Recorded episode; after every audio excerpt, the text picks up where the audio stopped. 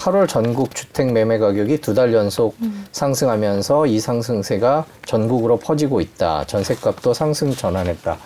뭐 이런 기사가 나오고 있습니다. 뭐 최근에 올랐다 내렸다 기사들이 번갈아 가면서 나오니까요. 일희일비할 일은 아닌 것 같은데 이 기사는 어떻게 해석을 해야 될까요? 어, 그게 이제 2분기 정도부터는 서울 같은 경우에는 지속적인 상승이 있기는 했습니다. 소폭이긴 하지만.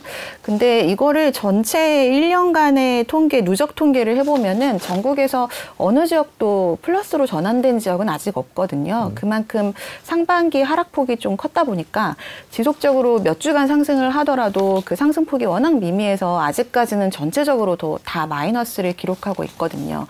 그래서 말씀하신 대로 지금 시장 시장이 뭔가 그 구조적으로 다 경제가 좋아지거나 부동산 시장이 좋아지거나 소득이 늘어나서 좋아진 게 아니라 약간 정책적인 효과가 크다면 이건 좀 단기적인 현상일 수 있거든요. 그래서 이거는 지금 어, 주간 단위로 볼 게 아니라 전체적인 추이나 지수 같은 걸로 봐야 되는데 저는 아직까지도 이렇게 마이너스 누적이 되고 있고 또 저는 개인적으로는 하반기 시장은 2분기보다는 좀 그 계속해서 하락이 좀 더 강하게 나타날 거라고 판단은 하고 있어서 어, 지금 시장은 이제 단기간에 그런 뉴스로 판단하기보다는 좀 지켜볼 필요가 있는 것 같습니다. 네, 마침 통계 얘기를 해주셨는데 최근에 일주일 단위로 내는 통계에 대한 논란이 있습니다. 우리나라만 있는 거고요. 뭐 미국 같은 경우에는 대표적인 지수들도 한 달에 한 번씩 나오는데 그런 그런 논란에 대해서는 개인적으로 어떤 의견을 갖고 계세요? 그러니까 주간 단위 통계라는 게 사실 매주 모든 아파트가 거래가 될 수가 없잖아요. 그래서 실거래가가 들어가기보다는 호가나 좀 이제 그 조사하는 사람 들이 어떤 주간적인 견해가 들어갈 여지도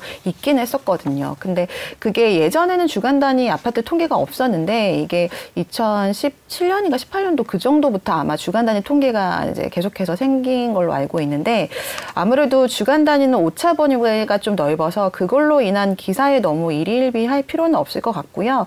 그렇지만 이제 지수 같은 게 있습니다. 매매 가격 지수나 전세 가격 지수 같은 것들은 장기간에 이런 지수들을 실거래가나 이런 것들 반영해서 계속 해서 하는 거기 때문에 주간 단위보다는 그런 지수 같은 것들을 좀 더 분석하면서 거기에 좀 이렇게 그 의견을 좀 하는 도구로 삼는 게 좋을 것 같습니다.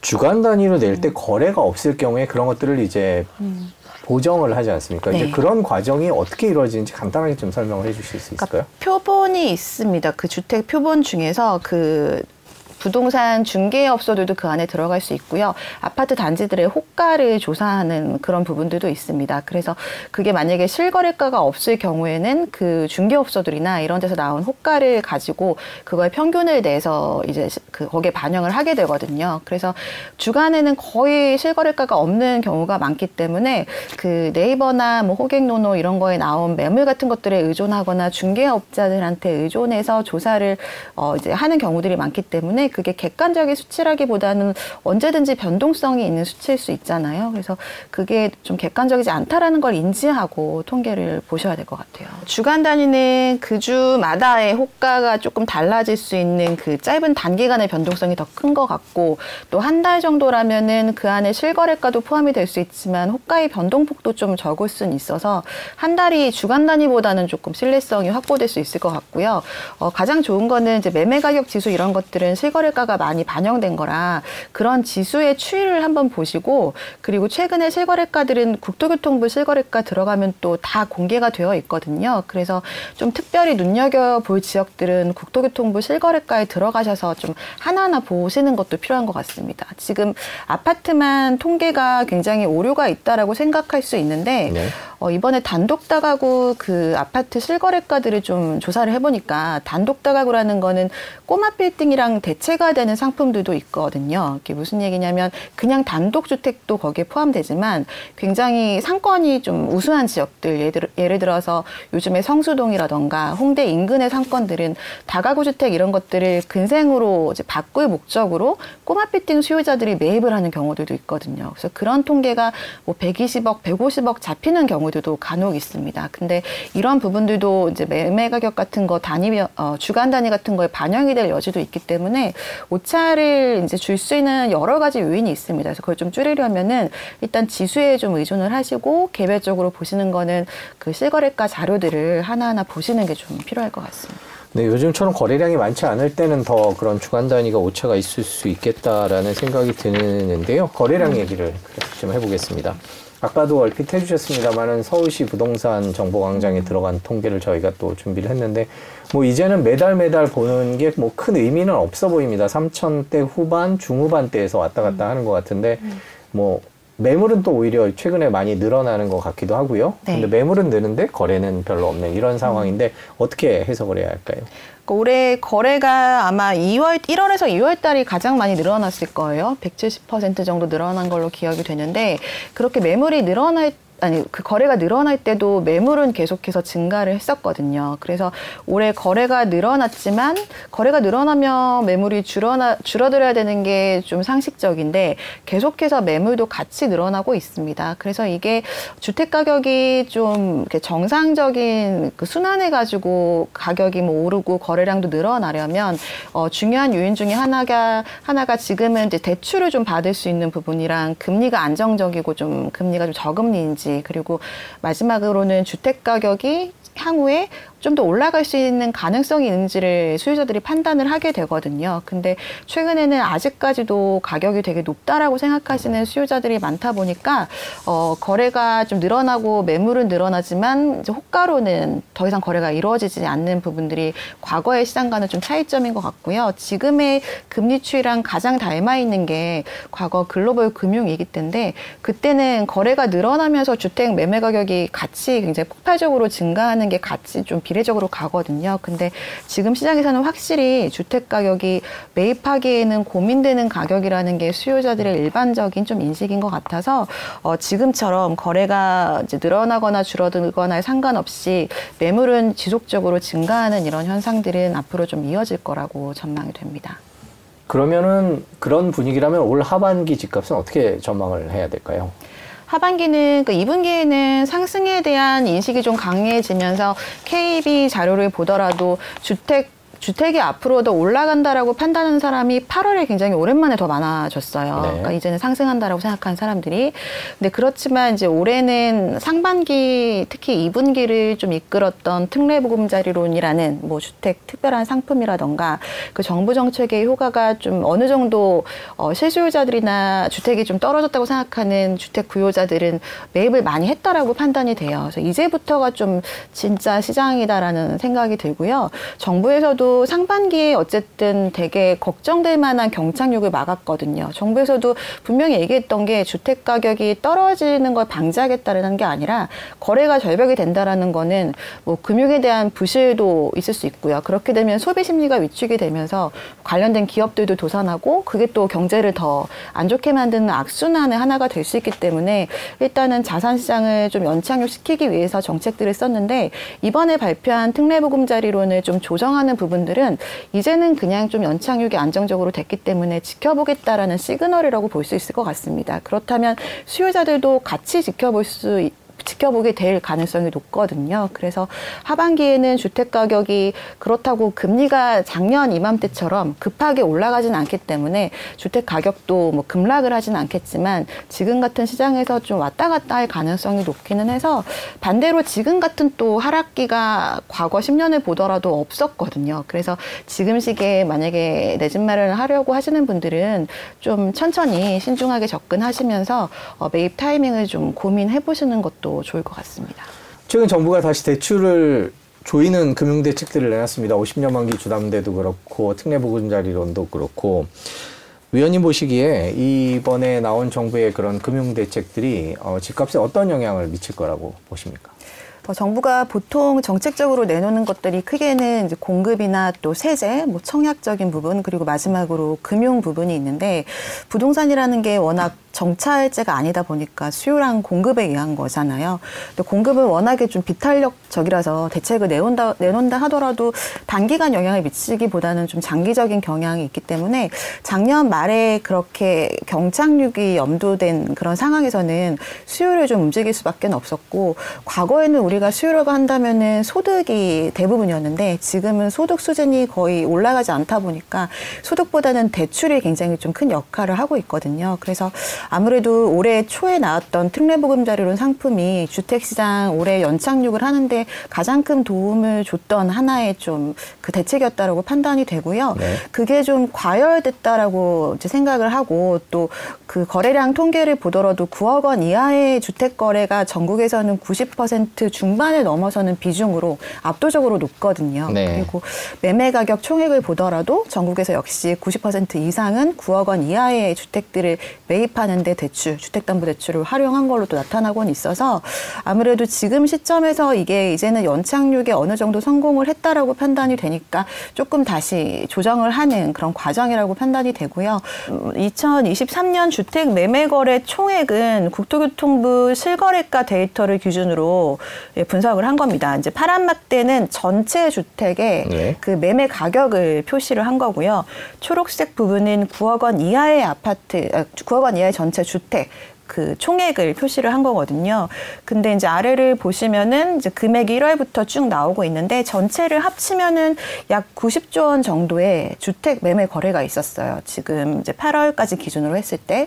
근데 이게 9억 원 이하를 따져 보더라도 80조 원대 정도 거래가 돼서 전체 주택 거래의 대부분이 9억 원 이하 주택이 이제 거래가 됐다라는 내용이고 또 이 표에는 지금 연간 추이를 나타내지 못했지만 이제 90조라는 전체 매매 거래 가액이 평년 수준보다는 굉장히 좀 적은 수치거든요. 역대급으로 적은 수치라고 볼 수 있는데 어, 지금 주택금융공사에서 내놓은 특례보금자리론 대출 금액이 뭐 6, 6월까지 28조 원 정도라고 하잖아요. 그래서 그거의 역할을 좀 반영해 봤을 때는 지금 전체 금액도 역대급 낮은 금액인데 특례보금자리론이 없었을 때는 어, 그마저도 좀 안 되는 수준이긴 해서 올해 상반기에 이런 가격의 연착륙 같은 것들은 정책에 좀 힘이 크지 않았나 그렇게 좀 판단이 됩니다. 서울이네요. 다음 표는.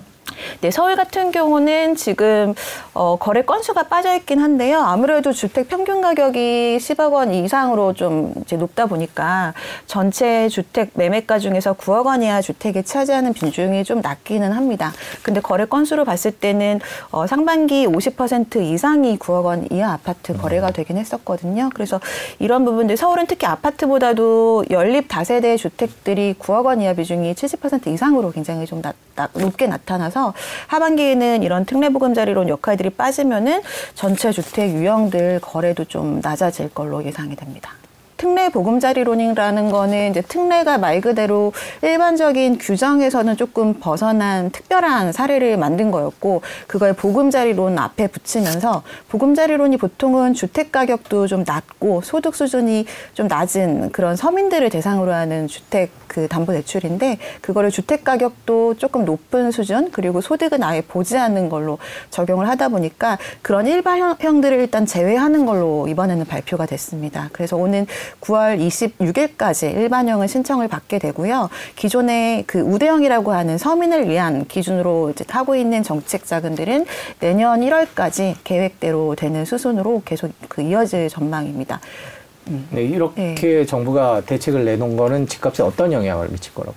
네, 아무래도 그 9억 원 이하 주택 매매 수요가 굉장히 그 상반기에 많았고 거래가 된 사례들도 대부분이다 보니까 이러한 부분들이 주택 시장에는 좀 영향을 미칠 수밖에 없을 것 같아요. 아무래도 대출을 받으면서 집을 사는 이제 분위기가 최근이었고 그리고 지금이 주택 가격이 크게 오를 거라고 판단하기보다는 대출이 또 DSR에서 자유롭게 가능한 수준 에서 저가 매물들이 있다 보니까 주택을 많이 매입을 했었거든요. 근데 이게 지금은 이제 매도인과 매수인 간에 생각하는 부분이 조금 차이가 나기 시작했고 매도인들은 계속해서 뭐 상승 전환이라는 단어들이 나오니까 네. 저가 매물들이 소진된 이후로는 더 이상 그렇게 낮은 가격으로 매물이 나오고 있지는 않아요. 그래서 호가가 올라가고 있고 그거에 따라서 매수자들은 움직이지 않는데 이제 특례보금자리론이나 이런 특별한 상품들도 어 조금 조정이 되다 보니까 하반기에는 일단 거래량이 좀 줄어들 걸로 걸로 보여집니다. 그래서 특례보금자료론도 지금 수치상으로는 90% 이상이 소진이 됐다라고 나오고 있거든요. 근데 아직까지도 아파트 거래가 늘고는 있지만 그 상승 폭이 7월부터는 조금 둔화가 되고 있고요. 올해 계속해서 뭐 거래량이 증가된다라고 나오곤 있지만 사실 그거를 뭐 평년 수준으로 봤을 때는 전년 대비는 1.7% 늘어났지만 어, 전체 평균과 이제 비교했을 때는 아직까지도 반이 안 되는 수준이거든요. 그래서 1, 2분기 만에 아파트 거래량을 서울을 분석해 보면 전체 그 2004년부터 지금까지의 평균 거래 1분기만큼도 안 되는 수치예요. 근데 지금의 이런 상승 전환이 이어지려면 남은 3, 4분기 동안 굉장히 빠른 속도로 거래가 더 돼야 된다라고 생각이 되는데 지금 시점에서 이런 특례보금자리론 같은 것들이 좀 조정이 되면은 아무래도 거래량은 더 둔화될 걸로 예상이 되거든요. 그럼 거기에 따른 가격 상승 속도도 굉장히 좀 어, 빠르지 않게 좀 낮아질 걸로 판단이 되고요. 올해는 지금 금리가 굉장히 중요한 시기잖아요. 금리가 굉장히 좀 빠르게 작년에 올라갔다가 올해는 금리는 이제 기준금리 동결이지만 담보대출 금리 같은 경우에는 오히려 좀 낮아졌다가 하반기에는 소폭 올라간 상황이긴 한데요. 그거에 따른 역할이 좀 있을 것 같긴 합니다. 최근에 그 하나하나의 실거래가를 분석을 해봐도 어, 좀 이렇게 격차들이 심하거든요. 그러니까 주택 가격이 호가로 계속 거래가 되는 지역들도 있고 또 그렇지 않고 저가 매물 수준으로 거래가 되는 곳들도 있어서 거래량이 늘어났다고 해서 무조건 그 지역의 주택 가격 상승률이 높은 것도 아니고 또 반대도 아닌 상황이거든요. 예를 들어 뭐 강남이나 서초 같은 경우에는 매매 거래량이 작년보다 늘어나면서 송파구를 포함해서 거래량이 늘어나면서 매매 가격 상승률도 높았는데 오히려 뭐 노원구 같은 경우 뭐 도봉구나 노원구 같은 경우는 거래량은 굉장히 많이 늘어났어요. 근데 그럼에도 불구하고 오히려 가격은 이제 하락이 하락폭이 좀 깊어지는 모습들이 나타납니다. 그래서 하반기에는 거래량이 2분기에 비해서는 저는 많이 줄어들 거라고 예상이 되거든요. 근데 그 거래량 중에서는 일부 지역들은 여전히 호가가 반영이 되면서 좀 높게 또 가격이 올라가는 일시적으로 현상들도 나타날 수 있고 또 일부 지역들은 거래가 좀 줄어들다 보면은 저가 매물들이 또 나오면서 가격이 낮아지는 상황들도 발생하기 때문에 좀 그런 반복 적인 추이가 나타날 걸로 예상이 됩니다. 그 마침 말씀을 해주셨으니까 오늘 나왔던 기사 중에 눈길을 끌었던 게 이제 전국의 아파트의 네. 빈부격차가 더 확대됐다라는 기사가 나왔습니다. 비싼 집은 더 비싸지고 예, 싼 집은 더 많이 떨어졌다 이런 얘기인데요. 뭐 실제로 이렇습니까? 그리고 왜 이런 현상이 나타났을까요? 그러니까 아파트 이제 가격이 올해 정책적인 요인들이 크다라고 좀 반복적으로 말씀을 네. 드리고 있는데 지금 올해 1월 3월부터 규제 지역이 전면적으로 좀 해제된 게 가장 컸었잖아요. 그러다 보니 뭐 비규제 지역에서 이제 규제였던 그러니까 규제가 풀렸 풀리게 된 그런 서울의 일부 지역들에 대한 관심도가 굉장히 높기도 합니다. 그러니까 저희 같은 경우에는 그 지방에 계신 고객들 상담할 기회가 굉장히 좀 많은데 최근 들어서 지방 상담이 확실히 좀 늘어났어요. 그래서 매일 뭐 차를 타거나 KTX로 장거리 상담을 다니고 있습니다. 근데 과거에 비해서 지방에 계신 고객분들이 서울 부동산 관심도가 어, 과거 문재인 정권 때 수준으로 굉장히 높다라는 게 체감이 돼요. 지금 이제 자산이 좀 있으신 분들 얘기긴 하지만 자산이 있으신 분들이 부동산을 추가적으로 매입하려고 할 때 과거에는 이제 본인이 거주하는 지역들 부동산 매입이 주 관심사였다면은 최근에는 규제가 다 똑같은 마당에 또 서울이나 수도권은 계속 오른다고 하니까 뭐 서울에 있는 빌딩도 그렇지만 이제 자녀들이 이제 수도권에 많이 있잖아요. 그래서 자녀들 명의로 뭐 주택 구입 이런 상담들도 좀 많이 늘어나고 있습니다. 그렇게 서울이라는 시장, 뭐 수도권이라는 시장들이 어, 그 안에서만 수요가 있는 게 아니라 이제 지방에 있는 수요들까지도 어, 가지고 오게 되는 그런 상황으로 바뀌다 보니까 일부 지역들은 가격이 좀 추가적인 상승이 있었던 것 같고 그렇지 않은 지역들 중에서 공급이 또, 또 많은 지역들은 가격이 계속해서 좀 하락하고 있는 이런 상황들이고요. 데이터를 보더라도 지금 중위 가격, 중위 아파트 가격으로 봤을 때 서울이 8.4억 정도 하는데 지금 가장 낮은 뭐 전남이나 경북 같은 경우에는 1.4억 정도가 중위 가격입니다. 근데 또 그 대장 단지 아파트 가격으로 봤을 때는 서울 안에서도 이제 중위가 8.4인데 대장 아파트는 40억이거든요. 그러니까 이게 뭐 서울과 비서울 그리고 서울 안에서도 어떤 지역인지 어떤 단지인지에 따라서 가격 저- 격차가 계속해서 크게 나타나고 있는 상황입니다. 앞으로도 계속 심해질까요? 지금은 그럴 수밖에 없는 게 또 공급 얘기를 안 할 수가 없는데요. 어, 장기적인 그 이제 가격 변화를 이끌어오는 게 공급이라고 말씀을 초반에 드렸었잖아요. 근데 공급이라는 거는 이제 구 조적인 게 굉장히 중요한데 구조적인 거는 정부의 이제 신도시라던가 재정비에 대한 계획이 굉장히 중요합니다. 근데 과거에는 이제 수도권과 비수도권의 균형 발전을 위한 공급 대책들도 있었는데 최근 들어서는 뭐 3기 신도시라던가 1기 신도시 뭐 리모델링 같은 것들 그리고 재정비 이런 것들이 어, 지방보다는 아무래도 수도권 중심으로 또 전체적인 공급 계획도 있다 보니까 어, 그렇게 다 완성이 된다라고 한다면 지금 수도권 인구가 57.7%인데 다 완성이 되면 거의 70% 가까이가 수도권에 거주를 하게 될 수도 있거든요. 그래서 그런 부분들이 좀 이어질 수는 있어서 어, 이런 추이는 좀 자산 시장에서는 피치 못할 뭐 상황이라고 볼 수 있을 것 같습니다. 서울 시내 안에서의 차이는 지금 상황이 어떻습니까? 아무래도 지난번 나왔을 때 보여드렸던 것처럼 동남권 위주의 가격 상승이 올해는 가장 좀 컸던 걸로 판단이 됩니다.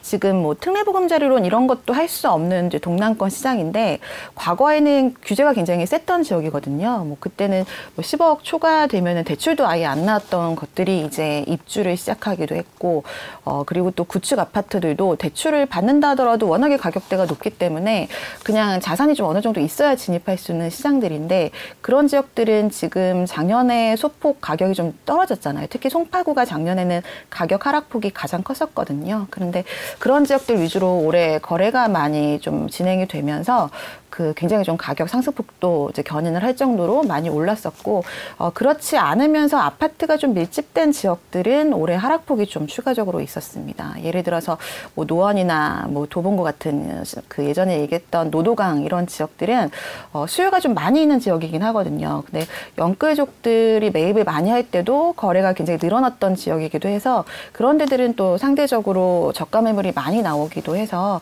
그렇게 좀 입지가 강남권 지역과 그렇지 않은 지역들의 차이가 점점 많이 나고 있는 상황인 것 같습니다.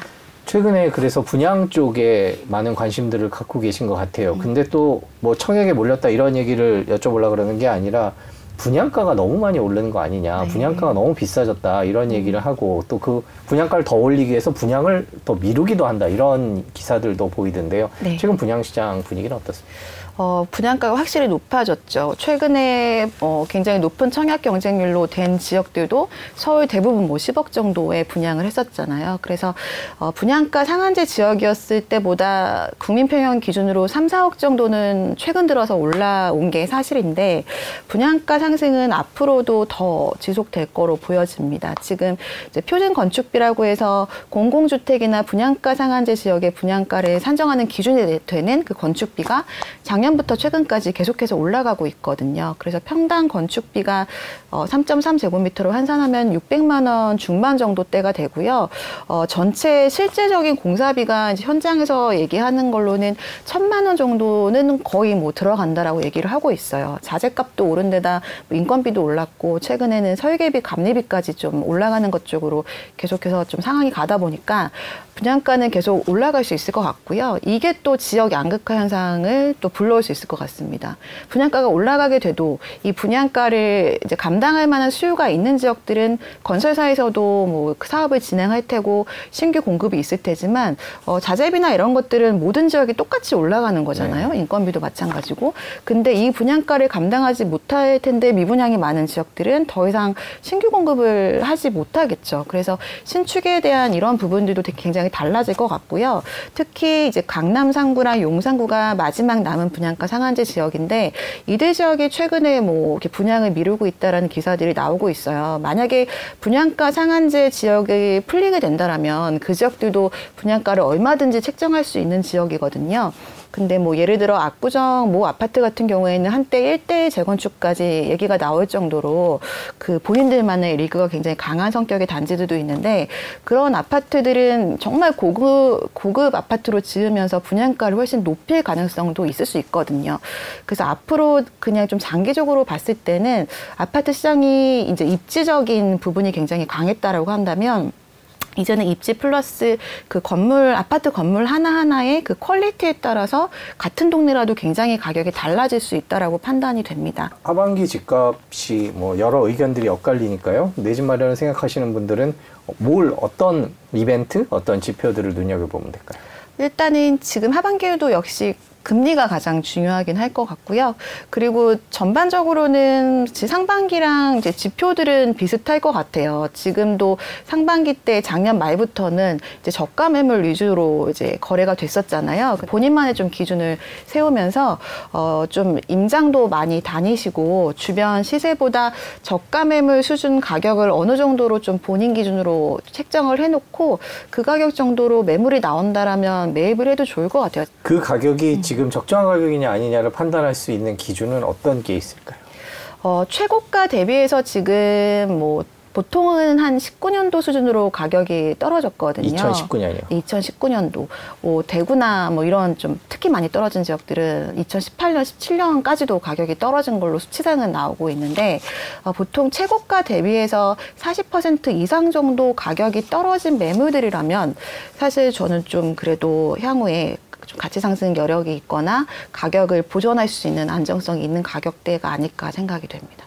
2018년, 19년을 예를 드는 거는 어, 사실 그 이전에는 또 장기적으로 주택 시장이 침체가 됐었거든요. 근데 18년 때는 이제 정책의 효과로 소폭은 올랐었지만 과거에 떨어진 거를 비교해 봤을 때는 정상적인 가격 상승 분이었다라고 좀 생각이 되고요. 이후에 코로나 이후에 올랐던 가격들이 유동성으로 인한 거품이 좀 많았는데 그게 거친 매, 저가 매물들이 시장에 좀 나오곤 있어서 그런 매물들은 장기적으로는 좀 괜찮지 않나 생각하고 있습니다.